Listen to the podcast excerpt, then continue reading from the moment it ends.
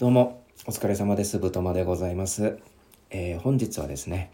あのー本の紹介というか、お勉強をしていきましょうということで、ちょっとね、気になる本をちょちょっとずつお話ししていきたいなと思うんですけれども、あの、今回はですね、あのー土井武雄さんという方が書かれたですね、甘えの構造という本をね、あのちょっとずつなんかこう気になったところをねあの自分の意見も交えつつ、えーおしゃべりできたらなって思うんですけれども、まあ、この本はですねまあその日本でなんかこう甘えるとかさ甘えみたいな言葉ってあるじゃないですか。その甘えっていうまあ概念ですよね。その甘えっていう概念はすごくこの日本人のその、まあ、パーソナリティ構造っていうかまあそうですねあの社会構造とかにもかかってくるんですけれどもそういうものを理解するための結構鍵概念になるんじゃないかみたいなあのもので、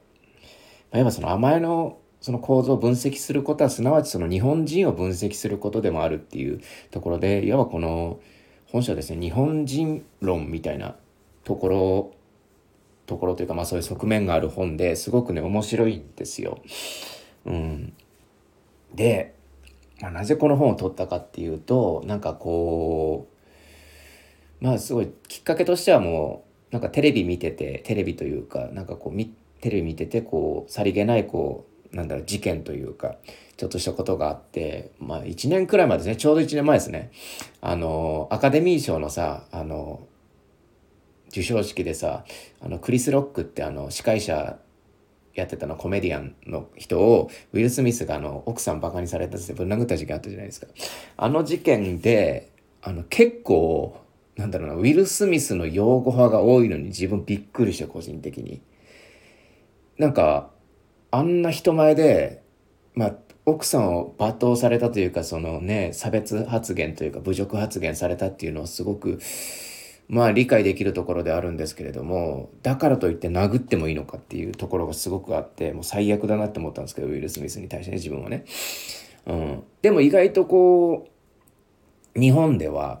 そのあの暴力は、うん、殴られても仕方がないとか、うん、いい気分だとか、うん、気が済んだみたいな。よくやった。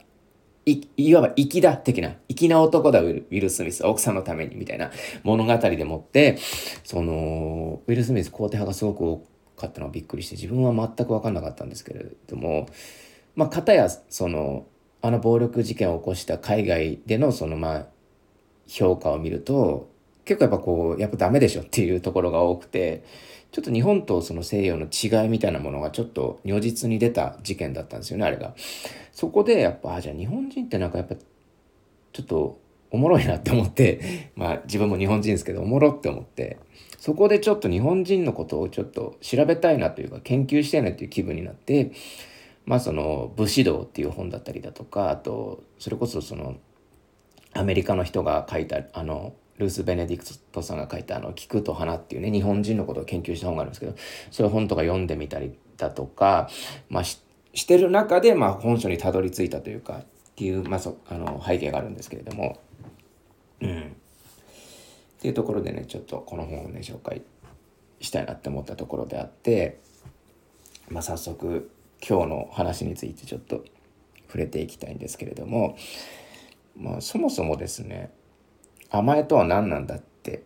思うじゃないですか。うん、まあ甘えとはこうであるみたいなことは特に書いてなくて、うん、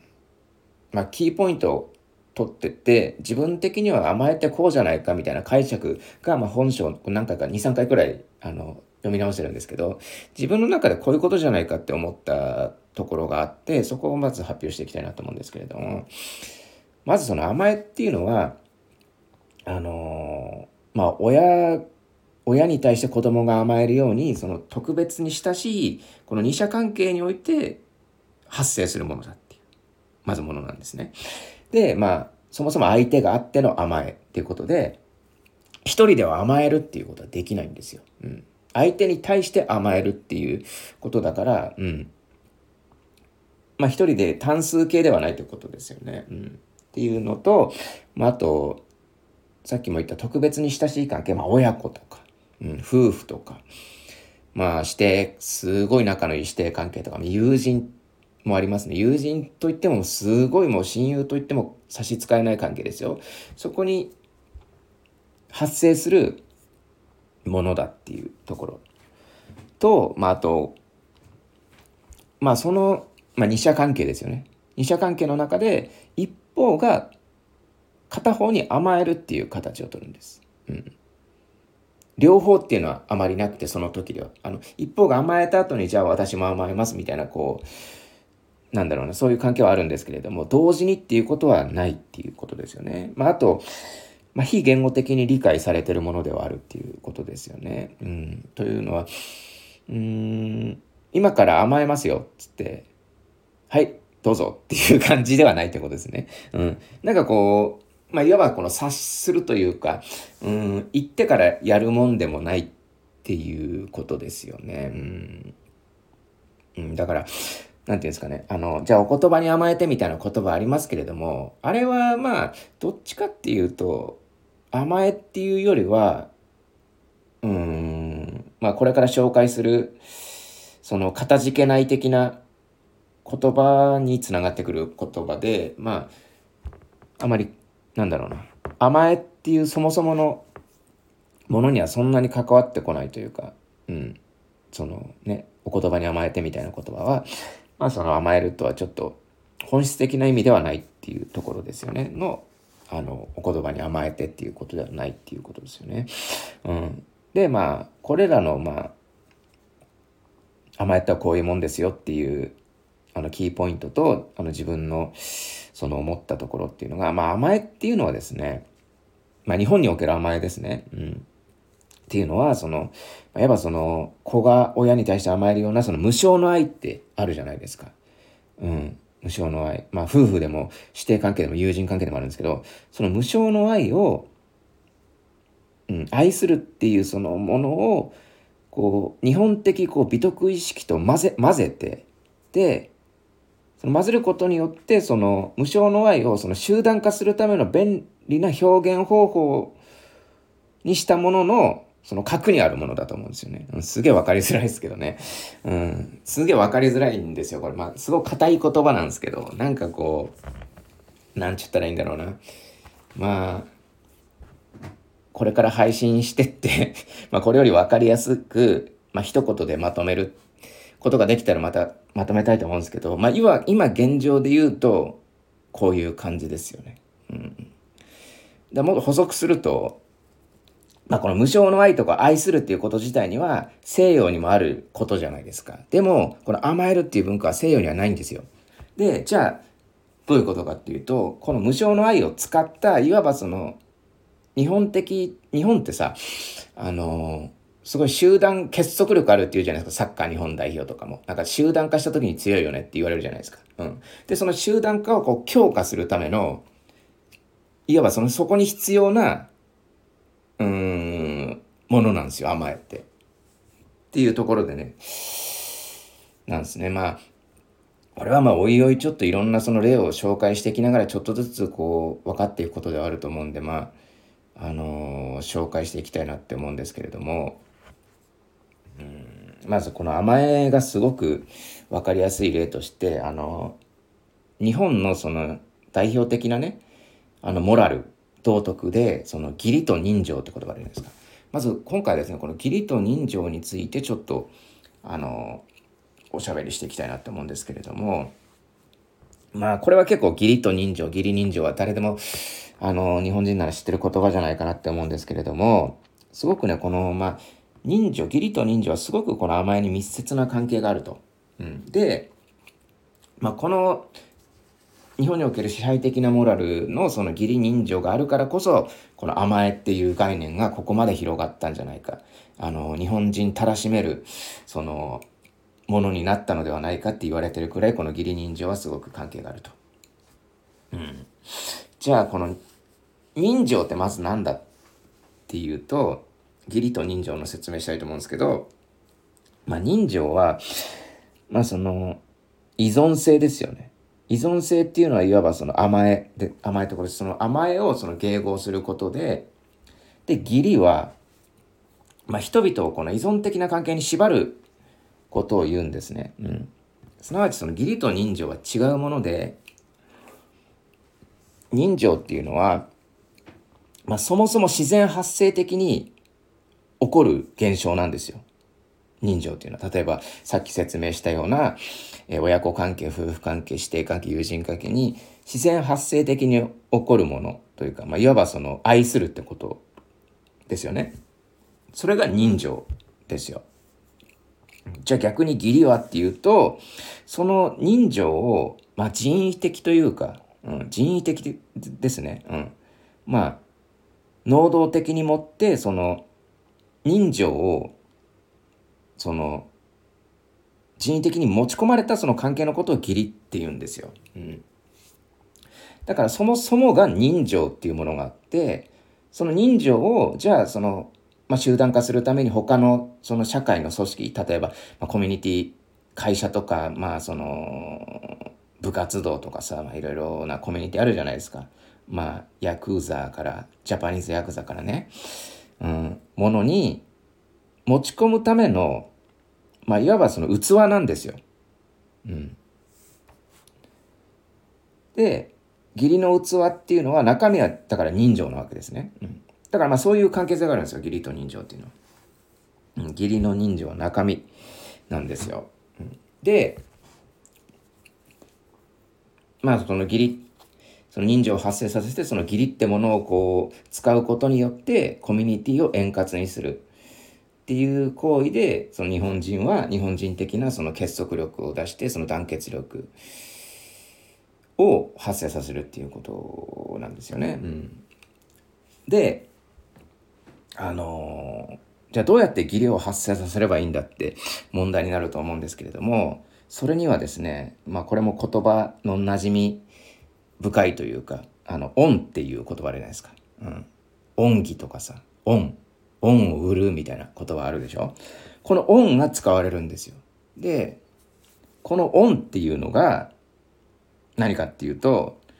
要は人情ですよね。人情、一かけらの人情なんですよ。うん。一かけの人情。で、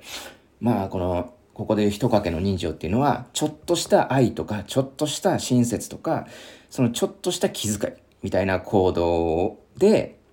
あの、この義理が成立する、その、まあ、契約というか、うん。契約的な契約をすることができるっていう。だからす、すなわちその、まあ、いわばその他人ですよね。他人の話はまあ、あの、また後日すると思うんですけれども、いわばその、義理の関係になる前の関係って他人じゃないですか。他人をいわばその義理的な関係、コミュニティとか会社とかクラブ活動とかっていうものの関係に縛り付ける行為が、行為というか契機になるものがその恩なんですよね。恩。すごくあの、ヤクザ映画とか分かりやすいですよ。あの、仁義なき戦いのさ、あのー、第1話とかで、あのー、戦後の闇市でさ、ヒロの肖像っていう主人公がさ、なんかちょっと、あの、揉め事があるんですよね。で、揉めたんだけれども、なんかその、仲間同士で、その、なんだろう、あいつを殺すとちょっと角が立つなってなった時に他人であるヒロの肖像が現れて、じゃあ俺があいつの弾取っちゃろうかみたいなことを言い出して、それいいんかみたいなことになって、うん、で、ヒロノは、あの、刑務所にあの入れられることになって、なったんですけれども、その、いわば恩ですよね。一かけの人情ですよね。があったことによって、その後に、その組にお世話になるっていうことになるんですよね。だから、まあこれもすごくわかりやすい、その、まあもともとは他人だったものに、まあすごい物騒な話ですけど、そのね、まあ組内というかそのコミュニティ内で起きてた揉め事にその介入することによってね、まあいわばその兄弟の杯でありそういうものを交わして構成員の一員になるっていうあのことなんですけれども。でそれをすごくあの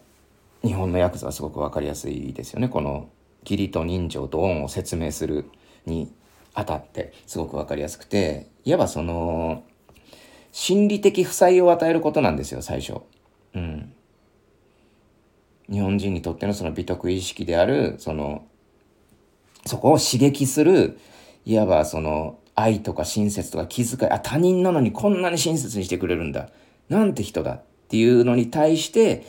あ、じゃあお返ししないといけないなっていう、その、まあ、偏方性の心理といいますか、そういうものを刺激するんですよ。うん。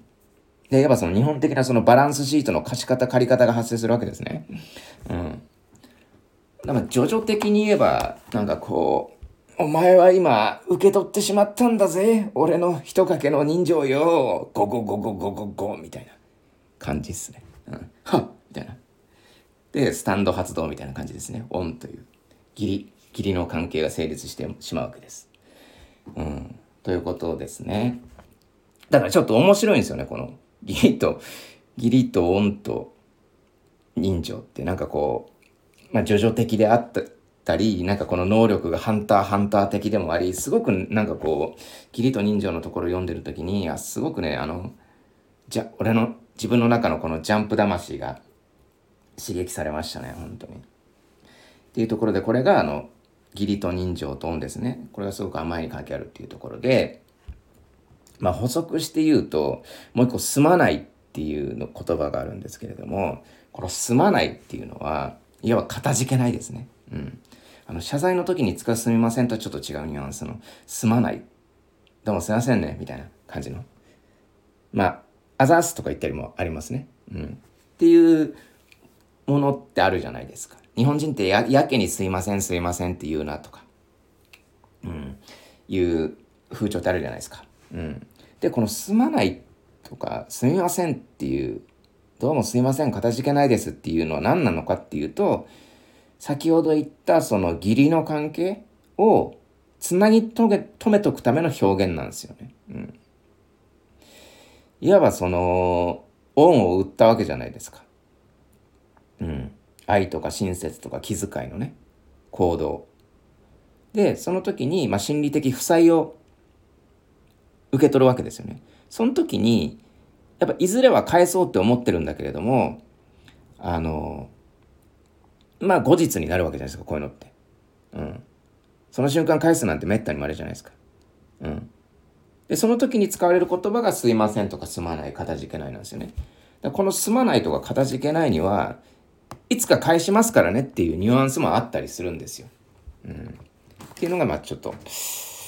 義理と人情のお話だったんですけれども、まあ、補足してですねそのバレンタインデーについてちょっとお話ししたいなって思うんですけれども、まあ、なんだろうなこのバレンタインデーもこう、まあ、義理チョコっていうものがあるじゃないですかあれってやっぱこういい名前だなって思うんですよね。うん、でこの義理チョコの本当の中身ってなんだろうなって思うじゃないですか。で、これをここまで聞いてたらなんとなくこう分かってくると思うんですけれども、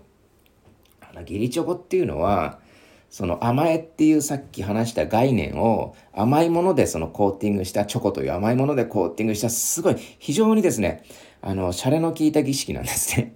うん。だから面白いなって思って、うん、あ、甘えを、甘いものでコーティングしてそれを渡して、その社会活動を円滑にする儀式だったんだなって思ってすげえな義理チョコってバレンタインって思いましたね。だからバレンタインデーってなんかなんだっけどっかの会社があのー、立ち上げたというかあのー、イベント化したんですよね。あのー、チョコレート会社が、うん、名前忘れちゃったんですけど。うん。なんかマリーマリー・クワントみたいな感じの名前のところがやったんですよね。うん。でそれまあ定着するのも納得だしね。うん。すごい面白いなと思ってたのとまああと、まあ、よくバレンタインであるあるでなんかこうモテないその男子にお母さんがチョコくれるみたいなのあるじゃないですかあれは厳密的に言えば義理チョコじゃなくて人情チョコですね、うん、うんお母さんなんで あれはもう本当にあのお母さんの子に対するあの無償の愛なんであれは なんで人情チョコといって差し支えないなって。うん。義理チョコというのはあれ間違いですね。で、まあその、バレンタインデーのさ、義理チョコ自体がさ、もう今、ね、現代ではあの、いらねえとかさ、めんどくせえとか、だるいとかってなってるわけじゃないですか。これが表すところって何なんだろうなって思ったら、やっぱりこう、その日本人的なこう美徳意識というかこのまあねあの縦関係というかその江戸時代から続くその粋とかさ甘えとかっていう文化がやっぱちょっとずつ廃れてきてんだろうなっていうのはありますよね。だってそんなもの、そんなものいらないってことですからね。し、なんか、この負債がだるいってことじゃないですか。いわばその義理チョコでもらうのも嫌だし、あげるのもだるいっていうことなんですよ、これ。うん。私この負債とかも貸し、貸し借りとかそういうんじゃなくても、もっとすごくなんかこう、甘えのない世界というか、そういう風な世界になってんじゃないかなっていう風にね、自分はちょっと思ったんですよね。うん。だから、すごくおもろいなって思ってたんですけど。で、まあこの義理チョコみたいな儀式ってすごく、その、ビジネス的なシーンというかさ、コミュニティシーンでもすごくあって、まあ、さっき説明したそのオン、オンっていう概念におけるその心理的負債を相手に与えるっていう方法なんですけれども、いっぱいあって、まあこれが、あの、おごりとかですよね。うん。まあ、男がおごるか女がおごるか論争みたいなのが話題になりましたけれども、このおごるっていう行為は、まあ男同士でもあるし、まあ上司が部下におごったりとかっていうのもありますけれども、これってそもそもは、うーん、なんだろうなおごりたい人がおごるものじゃないですか。あの相手に対しておごるってものじゃないですか。これは何が目的かっていうとやっぱこうこの人となんかこう建設的関係を築いていきたいなこれからとか。例えばそれが下心であるにしろえー、ねなんかこう会社のチームで部下でさこのこいつに好かれたいとか。うん。っていう思いだったりするじゃないですか。そういうもののそれをやることによって、これから自分のことを慕ってくれよとか、そういうなんかこう、心理的負債っていう側面もあるのかなって思って。だからおごりも、いわばその義理的行動なんですよね、すごく。もそうだし、まああと、新人はタダってあるじゃないですか。飲み会とか。うん。新人はタダだから、みたいなのって、やっぱこの組織につなぎ止めとくためのなんかこう、なんだろうな、初回キャンペーンみたいな。うん。初回キャンペーンなんですよね。新人ただって、飲み会新人ただね、とか。うん、いうのもそうだし、まあ、あと、まあ、自分なんかもジム今行ってますけれども、ジムのところとかね、あの、2ヶ月無料ですみたいなキャンペーンやってたりするじゃないですか。あれもそうなんですよ。やっぱその最初その、まあ、今、そのジムの初回キャンペーンとか当たり前のように受け取る人とかの方が多いかもしれないですけど、あれ、そもそもの原因としてやっぱこう、ね、最初与えることによってその負債を与えて、長く通ってくださいねとかさ、あの、っていうものじゃないですか。うん。その日本人的道徳をくすぐるみたいな行動だったりとか、うん、まあするじゃないですか。まああと中元お歳暮とか、まあ硬いところで言えばそういうのもありますけれども、まあ結構そういう、まあいわばその貸し借りですよね。うん。貸し借りなんですよね。だからまあ、2、3週間前に話したその、神は見返りを求めるっていう映画作品でもあの言及しましたけれども、日本人はすごくこの貸し借りの概念にすごくね、敏感で、まあ逆に言えばこれを結構ビジネスというか、うん。なんかフォローしたらフォローし返してくださいみたいなその SNS におけるなんかこうマナーだったりだとかもあって、なんかそういうのをうまく使うと結構、まあいわばそのライフハック的な部分もあったりするじゃないですか。だそういうのも含めて、まあ、この義理人情っていう概念はすごく面白いなって思いましたね。うん。ですよね。だからまあその、まあ、バレンタインデーにおける義理チョコっていうのはですね、まあ、集団関係維持費みたいなもんですよね。まあ全部そうですよ。おごりも新人ただも、初回無料も、お中元お歳暮も、まあすごくその、源泉徴収的に言ったら、あの、集団関係維持費なんで、まあ経費で落としてもいいんじゃないかなっていうふうに思ったっていうところでね、あの、終わりたいと思いますけれども。まあ、今回はですね、義理人情のお話を紹介させていただきました。次回はおそらくその他人についてちょっとね、